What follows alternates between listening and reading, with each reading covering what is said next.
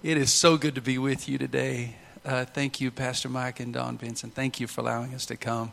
You guys are amazing. I love what we feel and uh, sense already here at the Grace Place. Just the spirit of excellence, hospitality, uh, the friendliness. You guys are amazing. The staff that we've interacted with have just been amazing. You guys, you pastors, should be proud of your staff. They're doing a fantastic job. And this church should be proud of your staff. Amen.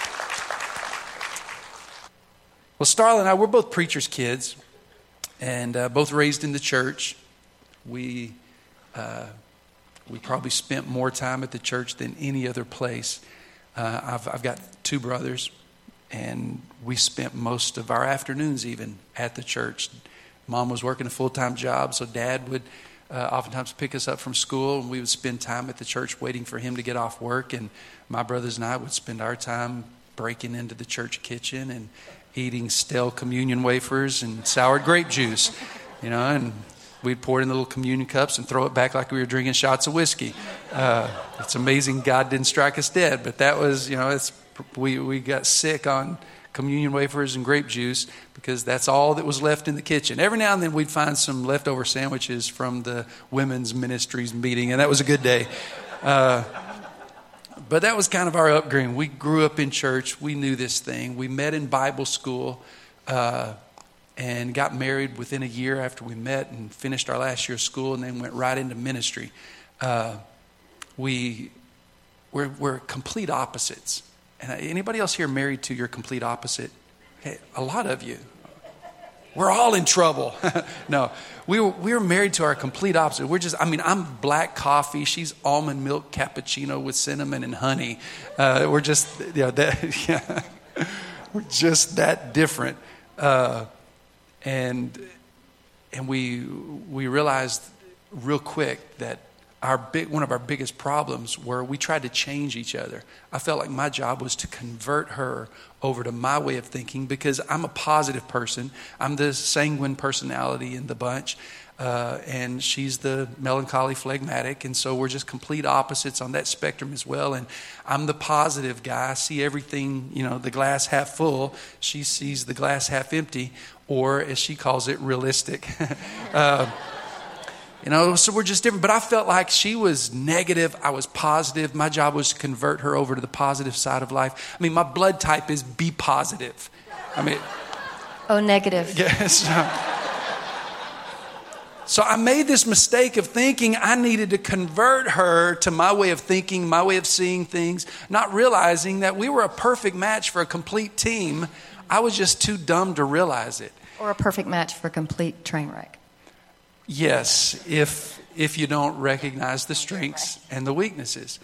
And so we started down this road just trying to change each other. I mean, even men and women, we have our own differences just being men and women. Men see things different. You know, you, you women, you stand in front of a mirror and no matter how beautiful you are, you look at that mirror and you think, I am a mess, overweight, you know, whatever you. But a guy looks at that same mirror, no matter how overweight he is, he thinks he's Superman, right? We just we see things differently. Women can look in a closet; it's full, and they say, "I have nothing to wear." A man looks at a closet with two shirts and a pair of jeans, and he says, "I'm good for the week," you know. We just see things differently. I'm, I'm a microwave, and she's a crock pot in everything getting ready in the morning, I'm the microwave. She's the crock pot. She's going to take a little longer. Uh, packing to go somewhere, microwave, crock pot. Shopping for Christmas. But I don't forget my underwear when I pack. Wait, I have my underwear. We did. We we lived. We drove here. from home this morning, just in case anybody's trying. I have underwear on. Okay. If we come back again, I'll tell you a story about underwear. Don't invite us back. you don't want, you don't want that story. We're just, we're just complete opposites. You know, shopping, I'm good with getting it all done on Christmas Eve. You know, she starts in July. Already started, actually. we're just so different. Uh, and, you know, we, we, we went down this road trying to change each other. And that was a, a, a bad decision. Everything changes in our marriage. We change so much. Uh, people change, our needs change, our desires change as we grow up. So marriage is constantly changing. So you're constantly having to adapt. Nobody here in this room, no matter how long you've been married, uh, gets to a place to where you've got it all figured out. You never have to make adjustments. You never have to make changes. You never have to make uh, you know tweaks to the relationship. You always have to be changing because you know you get married you're you have no kids then you have kids then you you have multiple kids and then kids start growing up and they leave and then they get married and you have grandkids which are wonderful. Grandkids are amazing. God's gift to us for not killing our kids right? Uh, but everything changes so we're constantly having to tweak. And we we call our ministry and our book better marriage because there's no such thing as a perfect marriage Let's be honest. There's no such thing as a perfect marriage because there's no such thing as a perfect person. But God takes two imperfect people and He puts them together and makes them better than they could be on their own. And that's exactly what God did for us. Now, uh, we started down this road trying to change each other, and that became a disaster because I didn't realize that God actually put Starla in my life to help me with my blind spots. All of us have blind spots. Uh, the, the key is recognizing those blind spots and having people in your life that can help you. Uh, so when we started down ministry, uh, we had our firstborn son a year after we were married. And so Starla immediately became very uh, motherly. She was interested in uh, had the responsibility of taking care of our children. I felt like my job was to take care of the church. And, and so we were on two different tracks, not two bad tracks, just two different tracks.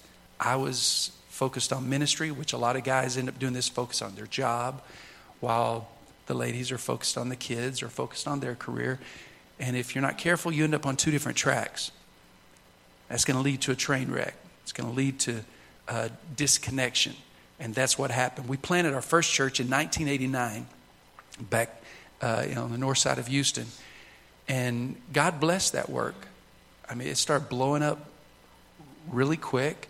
Uh, we had multiple campuses and multiple congregations, and, uh, and God started blessing what we were doing. And the sad thing is, is that I was, I can look back now and realize I was more interested in success in my ministry than I was success in my marriage marriage. I just felt like the marriage would fix itself. I thought it would work out. You know, I'd, Starla was saying, let's go to counseling. I, no, that's for losers. I'm not going to counseling. Uh, you know, I, we'll just pray it through. Uh, nothing wrong with praying it through, but, but uh, sometimes you need a little more help, right? And, and so we just, I just, I just thought marriage would take care of itself. And we kept disconnecting. We kept moving further and further apart. And as the church continued to grow and the church continued to have success, uh, sadly, I allowed that to go to my head. And I felt like the success was because of me. And because I had disconnected from Starla, I was on this track alone, I felt. And I felt like it was because of me that it was succeeding. It's a bad place to be when you start thinking any success is because of you. And I became very prideful. I became very arrogant, foolishly prideful. And God continued to be faithful as we grew our church. We had just built a 2,000 seat sanctuary, had just filled it up, and we're on a high. God was faithful, and I was not. Disconnecting from Starla, disconnecting from a voice of discernment in my life, someone to cover me on my blind spots, buying into false pride and false success that I thought was me. I, was I was broken and I I failed my wife, I failed my family, I failed my God, and I failed my church over 16 years ago, I, I was unfaithful to my wife. I broke the vows that I made to her, to my children, to my God. I stood in front of our church and I confessed my sin. I resigned as pastor. And I gave myself, committed myself to a restoration process within our fellowship to gain the heart of my wife back, if that was possible, to win the heart of my children back. And if there was a possibility of ministry that was kind of down the line, it was not, it was on the back burner. If that happened, that would be great, but that wasn't my focus.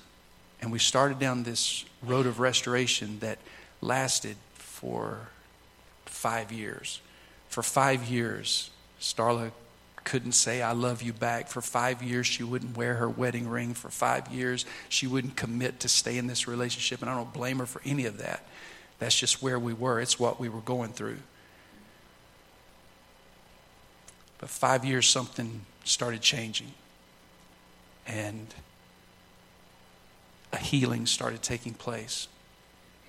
And we realized that had it not been for the faithfulness of God, had it not been for uh, the faithfulness of God's people, had it not been for the love and prayers of our family, we wouldn't be where we, we are today.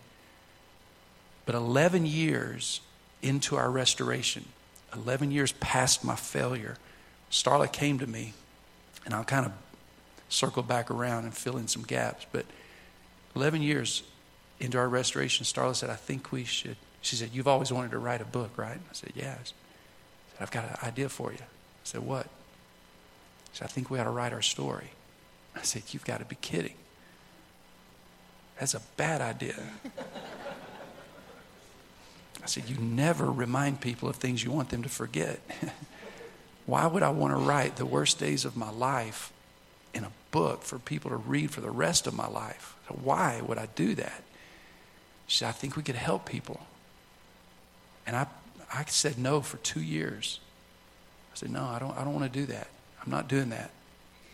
I'm, I'm ashamed of what I've done. I'm just trying to put that as far in the past as I can. And she continued to just bring it up every now and then. And, and finally, after about two years, after us being willing to share our story privately and talking with people, I felt like, okay, I think we can do this. So we wrote the book. And it was the next step in helping us in our healing process. It was necessary for us to put that out there. I can't tell you how many times I've, I've had people, even now in our church, uh, say, I, would like to consider joining the church. I said, Well, here, here's a book. You ought to read this first before you consider. This may change your mind. I've done that many, many times. Uh, obviously, my, my problem, my challenge in all of this was shame. I was so ashamed. And, but, but God was faithful. And Starla, her part in this restoration was completely different. Challenge was forgiveness. And I'm going to let Starla tell you about her process. Yeah, it was super slow. Um, so our, the death of our marriage took about five years, and the resurrection of our marriage took about five years. And I really, I didn't do that on purpose. That didn't happen on purpose. But after we got through the restoration, when we were healed and looking back on it, we saw that pattern. And um, my my dad was first of all my hero, and I adored him. I loved him, and just let me know, babe. Touch me when it's time for me to shut up. Um, but I, I, adored my father. He was my hero. And then my, my father was unfaithful to my mother, and he was a pastor as well. So we watched, I watched the devastation that, that happened to our church, and, and they stayed together and they made it until he passed away a couple years ago. Uh, they were married 66 years, I think. So um, when my husband, which I already knew what was going on, but when he had to tell me the truth, everything inside of me just just died and I felt like I couldn't even breathe. But yet I was relieved because I wasn't crazy. So I had these crazy mix of emotions of thank God I'm not crazy, but I'm going to kill him, you know? And it's okay. I don't care if I spend life in jail. It's fine.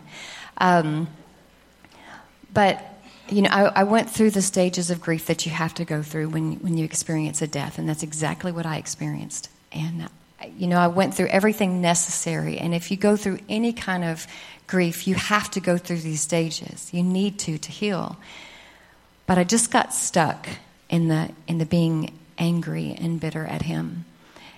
And the, the worse he got, the more distant he got from me and the more distant he got from God. He became angry and arrogant and prideful, and he wasn't fun to be around. And then when he started being restored, he started becoming this beautiful person, everything that I had longed for and hoped for in the past. And then I was becoming this prideful, arrogant jerk that nobody really wanted to be around and I was throwing punches as fast as I could at him because I really felt like he deserved it. I felt like I was worthy, he was unworthy, that I was I was the godly person and he was ungodly. I felt like he didn't deserve the forgiveness. And but yet I kept praying and I kept calling out to God and I kept getting in his word, but I wasn't getting an answer. I was frustrated. I was angry at God because I had prayed that this would never happen to me. And I felt like he turned his back and let it happen. So I was kind of frustrated at God. And then one night I was reading in the, the book of John, and it was the story about the woman who was caught in the act of adultery. And I'd read that story my entire life. I'd always heard it, and I was always amazed at how, when the Pharisees and the religious rulers came before Jesus as he was teaching, they interrupted him because they wanted to point out somebody's sin. And they'd brought this woman before him who was caught in the act of adultery. I asked Kendall this morning, I said, well, why don't they mention the husband? They don't even talk about the husband or the man that she was in adultery with. And I thought, I think his wife already killed him. She already took care of him. Didn't tell you that. But anyway, he just kept silent. He said, I'm not saying a word. All right. But every other time, you know, it was just when I'd read this story, I was amazed at how Jesus just stayed calm. And he let them say their say. And then he just said, Let him without sin cast the first stone. And I think it was quiet, just like it is in here right now. And then one by one, starting with the oldest, who started seeing all their sin, just begin to walk away. You know, there were times in my restoration, in my anger, when I was so ugly and so bitter, that I was, I'd read this story and I'd think, I wish they had called my husband before a crowd and they would have stoned him. And I was serious. To the core, I was serious.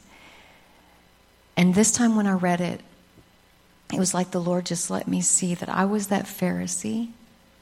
I was that religious ruler. I was that jerk. I was that person that was interrupting Jesus as he's teaching, as he's doing good. And I wanted to bring pain upon my husband. And it really just it hit me in the heart. It knocked some sense into me, really. And I just cried out to God to help me forgive and to help me love my husband and to help me get past this anger and this bitterness because I had become everything that I hated in him. I just want to throw this in really quick. This morning I woke up. I didn't even tell you I woke up probably 4:30. And I woke up thinking about the love of God and how powerful and how rich and how mighty it is and how capable it is of loving and restoring and forgiving us at our weakest and our ugliest and at our darkest. And I just prayed, you know, God, we, we've been telling this story for years, and I don't ever want it to become routine. I don't ever want it to become rehearsed. I don't ever want it to sound exactly the same each time. It's the same story, but I want God to speak differently to each crowd. And I just prayed today, God, what is it? What is it today that you want to be different? And I really feel like I needed to say how much the anger and how much hate I had. And I don't really dwell on that that much, but I hated this man.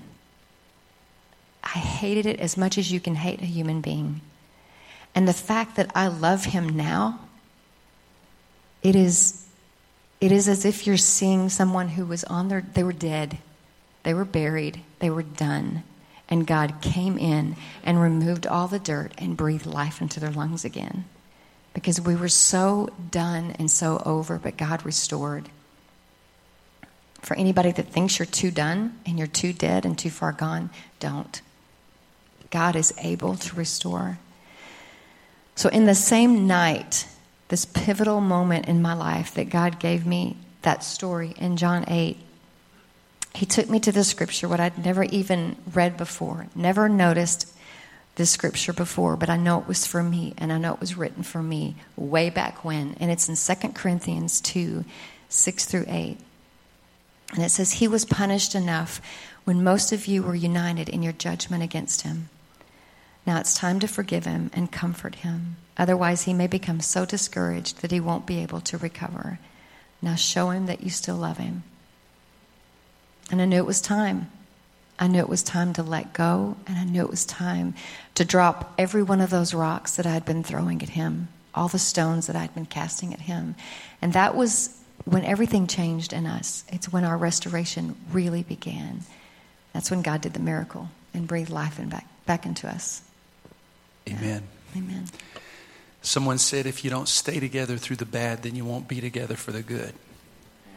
And we really believed that there was something good that God wanted to do because we believe that God works all things together for good. We believe Genesis 50 20, what the enemy meant for harm, God can use for good. We just believe that. And so we chose to stick it out. We chose to stay together. Somebody said, uh, How do you stay together no matter what? Number one, stay together. Number two, no matter what. It's not it's, yeah, I know it's not that easy. It's a lot of work, it's a lot of challenge, and I know not every marriage makes it. I get it. But we chose to stay together for several reasons. And let me just tell you these real quick. Number one, we chose to stay together for our Lord Jesus Christ. We just believe that He deserved uh, a win. Not that He needs a win, but He, he, needed a story. Not He needed anything. Let me rephrase that. We wanted Jesus to get the glory out of this. Uh, we just didn't want him to have to be blamed or for, we just wanted god to get some glory. So we thought let's stick it out and let's let's give uh, let's give a win to the kingdom of god. Uh, the second reason we stayed together was for each other because we just believe that we're better together. Uh, i know that i'm better with starla. I'm hoping and praying sometime or another she'll be better uh, uh, with me. But I just know I'm better because of her. But then we also stay together for our children. We, we wanted our children to be able to see us get back up. They saw us fall. We wanted them to see us get back up. Somebody asked me the other day, said, Kendall, what, you want your, what do you want your legacy to be? I said, I want my legacy to be that I got back up. My father was my hero. He showed me how to live and he showed me how to die. I, t- I hope for my kids I can show them. I'll, obviously, I've shown them how to fall, but my hope is I can show them how to get back up. Because a lot of people fall. All of us fall. Our failures are different, our failures have different consequences, but we all fall. But not everybody gets back up. But my challenge to you today is to get back up. We stay together for our kids, and I've got a picture of our kids. I want you to see them real quickly. Uh, in fact, here's our grandkids. Hey, before I go there, those aren't our kids. That that all happened in the last eight years. hey, hey, go to the picture of our kids. Just four. The four. There you go. Our kids. we have two boys, two girls uh, and all are involved in ministry today. And we are so grateful for that. But uh, then there's a picture, I believe, of the other wedding picture. Can you show that? This is a picture. We show you this. This is our youngest daughter getting married, and our kids and their grandkids. And I show you this because we love to brag. No, I show you this because this is a picture of what a family can look like if you stick it out and fight for it. There's no telling what it would look like had we chose to go our different ways. We could have. We could have gone our different ways, but we wouldn't have had this. and then the grandkids. Nine grandbabies.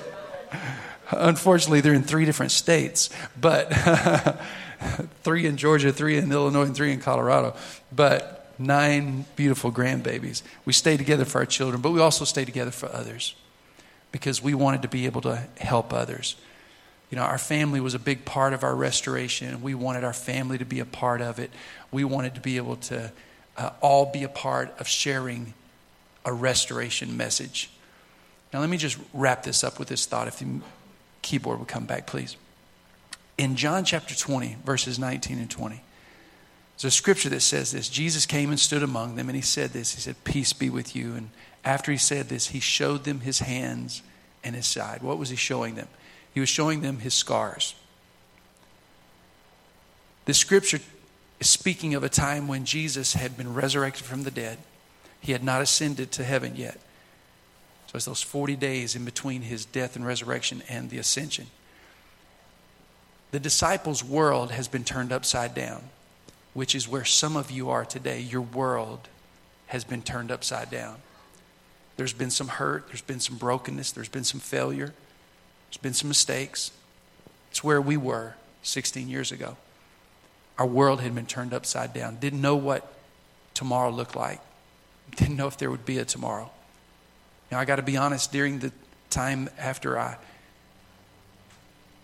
told Starla that I had failed her, I wanted to kill myself.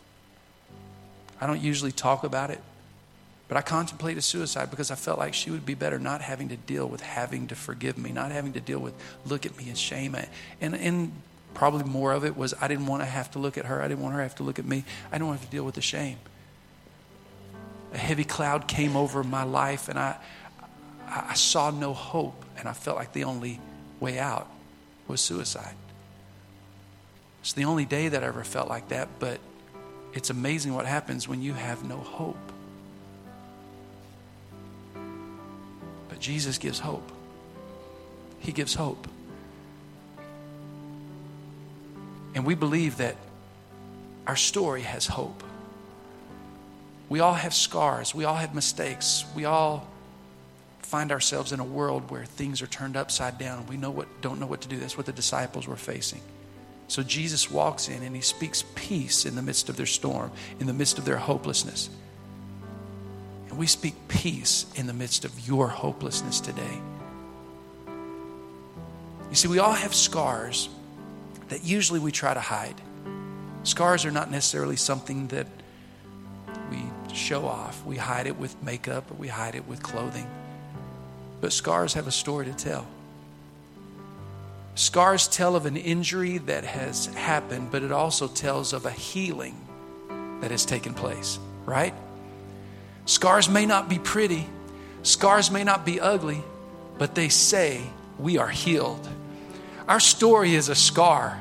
It's not all that pretty. And I know when we share it, it hurts some people. I know it, it raises up some feelings from the past for many people. But as ugly as our scars are, our scars tell a story of healing. The scars that we walk through tell a story that we've made it through. Thomas, one of the disciples, walked into the room where the disciples were. And you remember what he said to the other disciples? Unless I see the scars, I won't believe. And so Jesus showed Thomas his scars. And it was because he saw the scars that he believed. I know some people just need to see scars in order to believe that they can get through what they're going through. The redeeming factor for us in sharing our story and going through this every single time, and it never gets easier, is the hope that somebody's going to believe that they can get through whatever they're going through. That God can turn their world back right side up. That God can bring healing to the things that have caused your injury. See, scars represent an injury, it represents a hurt, it represents somewhere that you've been uh, wounded, but it also shows that you have been healed. Our scars may disqualify us from some people, but our scars uniquely qualify us for others. There have been many times that we've talked to people and people have said, Hey, tell us your story. And we look at each other, and Starla's usual go to is, You tell him, you got us into this. You know, this is your story to tell. We tell our story. And so many times people look at us and tears start rolling down their cheeks and they say, That's our story too. If God can bring healing to your marriage, then maybe God can bring healing to ours. Now, here's the rest of the story. 2007, we felt like God had breathed enough life into our marriage that we were willing to take a chance and start a church. And I'll be honest, starting a church, even at our age, was a whole lot. We felt like that would be easier, even though church planting is very hard. We felt like that would be easier than going somewhere and taking a chance on some church body voting on us because I thought I'm never going to get anybody's vote. So we'll just start a church and tell people our story. Hey, if you want to come join this scarred family, come on. And that's what God has done. We built our church built on scars, built on pain, built on restoration, built on a story of imperf- imperfection. And I tell, I, I, I give the book to people. Just, just a few weeks ago, I, a guy came in, a businessman. He said, Hey, I'm interested in joining your church. And I gave him the book. I said, You better read this first. He came back and said, I don't care about that. Everybody makes mistakes. He said, How'd you build the church? That's what I want to know. And he became a member. Our story, every one of us, our story, your story, it's meant to help somebody, it's meant to heal somebody, it's meant to restore somebody. And that's what we've used. And God has blessed our church in 2007. God has continued to bless, and we've done more at our church in Dallas than we ever thought about the church that we built in, in Houston. We've seen God bless multiple congregations, multiple campuses, and it's blown me away what God has done. He just continues to grow. We have not only our English services, our Spanish services, Bulgarian services, and Romanian services, and Russian service, and a Jewish Messianic service, and a Bulgarian service. I don't know if I mentioned that one. But we have all these different congregations that are all part of our church family. And it's all to the glory of God. Now, here's what I know the scars that Jesus showed to his disciples. I often ask this question. The power of resurrection was able to raise Jesus from the dead, breathe life back into a dead corpse. That body, when it was resurrected, came through the stone wall or through the stone that was covering the tomb because he was already gone when the stone was removed. He walked through the wall where the disciples were hiding. That's the power of resurrection to transcend stone and walls and death itself. But yet, he was still scarred. The power of the resurrection didn't remove his scars. I thought, what, why, why are his scars still there? You know why the scars are still there? Because the scars are not a reminder of Jesus' defeat. The scars are a reminder of his victory.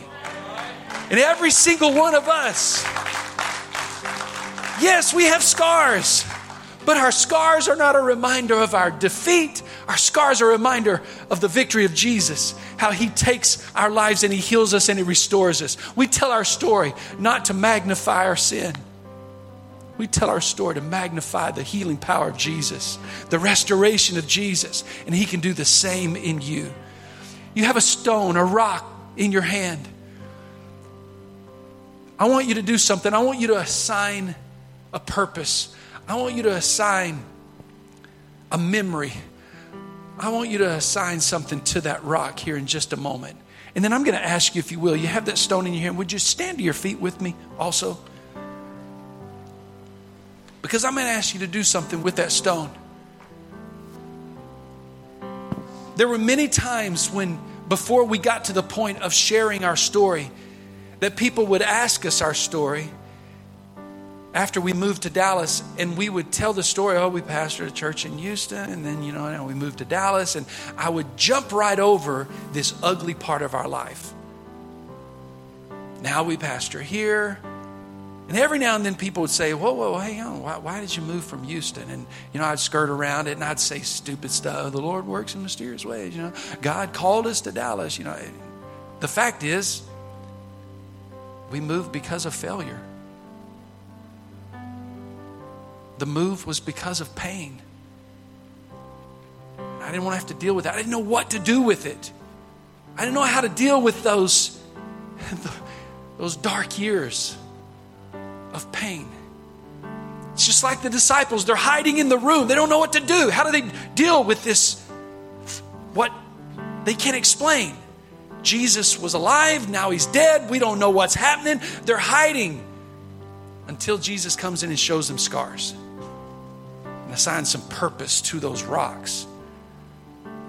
Here's what I want you to do. In just the next few moments, I'm going to ask you to bring that rock, to bring that stone, because it represents some pain. It represents a hurt. It represents a wound in your life. You don't really know what to do with it. Maybe you've used the stones in the past to throw at somebody else because you know what that does is it puts the focus on somebody else's pain. It Puts the focus on somebody else's sin. It puts the focus on somebody else's failure. But today you're not going to throw the stone at anybody else. You're not going to put the focus on anybody else. You're going to assign your own pain your own hurt and your own wound to the rock that you hold in your hand. You say, I don't know what to do with this pain that I have in my life. I don't know what to do with this hurt that I have in my life. I don't know what to do with this, this, this wound that I have. It may not be because of your marriage. It may be something that happened as a child, a hurt and a wound that you still carry from childhood. It may be something that happened in your teen years. It may be something that happened this last week. But here's what I know if you continue to hold on to that rock, you will find reasons to throw it at other people. You'll find reasons to focus on other people rather than allowing God to bring healing to the wound that's in your heart. Here's what happened with us. Until we were able to give our scars to Jesus and say, okay, here's our story. It's ugly. We've hid it, we've avoided it, we've jumped around it.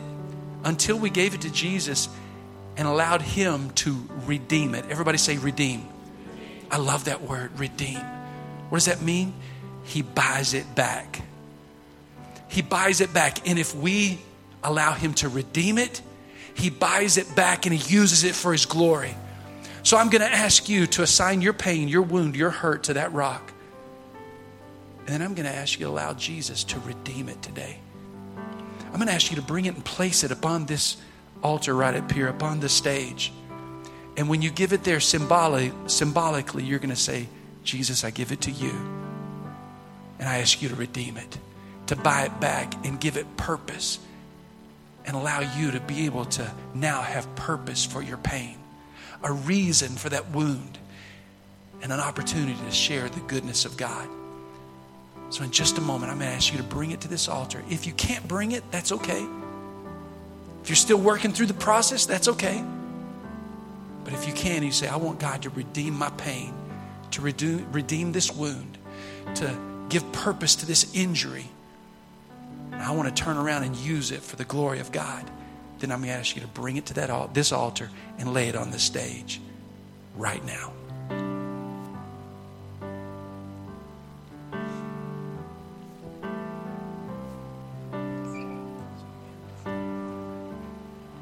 you can just leave it here and then make your way back to your seat. Redeem it. God, redeem it. Redeem every hurt. Redeem every wound. Redeem every scar. Redeem every ounce of pain. Redeem the worry. Redeem the fear. Redeem the anger. Redeem the bitterness. Redeem it, oh God. Take the pain that we have been living with, take the, the wounds that we have suffered, and redeem it. Give it purpose, give it meaning, or give us an opportunity to be able to use it for your glory. We choose not to carry it anymore. We choose not to bury it deep in our heart anymore, but we lay it down at this altar and we give it to you today, oh God. We turn it over to you. And now, from this day forward, we choose to never allow that wound that failure, that mistake to define us. But we allow your healing and your restoration to define us. We allow the fact that you have taken it and you have turned something that was so ugly into something that's so beautiful. You've turned something that seems so painful into now a reason to give you glory and honor. So we give you the glory and we give you the honor. Redeem it. I'll tell my story. I'll tell my journey. If it helps somebody else get through their journey and get through their story and to get through their pain and to get through their failure, then I'll tell it one more time, oh God. I'll tell it one more time. With your head still bowed all over this place. If you're here today, you've never really fully surrendered your life to Christ. It's one thing to give your pain. It's one thing to give your wounds and to give your scars and to give your injuries to Him. But you know what Jesus really wants? He wants your whole life, He wants everything. And He wants to take your sins, to take them from off of the weight of your life, and to replace it with a new life, new hope, new joy. And whether you're in this room right now or you're watching this service online, if you're here today and you say, I'm ready to surrender to Jesus, I'm ready to give Jesus my life, I realize I'm not going to be able to have full restoration until I'm fully surrendered to Jesus. Whether you're just now making a commitment to follow Christ, or maybe you've wandered away from Him, you've wandered away from your faith, you realize today it's, it's time for me to come back to Jesus. It's time for me to come home. He's waiting on you to come home right now. And I want to pray for you. Just before I pray all over this place, if you say, Kendall, include me in that prayer. I'm ready to come back to Christ. I'm ready to surrender once and for all. I'm ready to make Jesus the Lord of my life. On the count of three, I want you to slip up your hand. One, two, three. Say, That's me. That's me right now. Ready to come home. Ready to come home. Thank you. Amen. Anybody else say, That's me. That's me. If you're watching online, I want you to get ready to pray with me. You can slip your hand up in your, in your room right there where you are in your car. Say, That's me. Pray for me.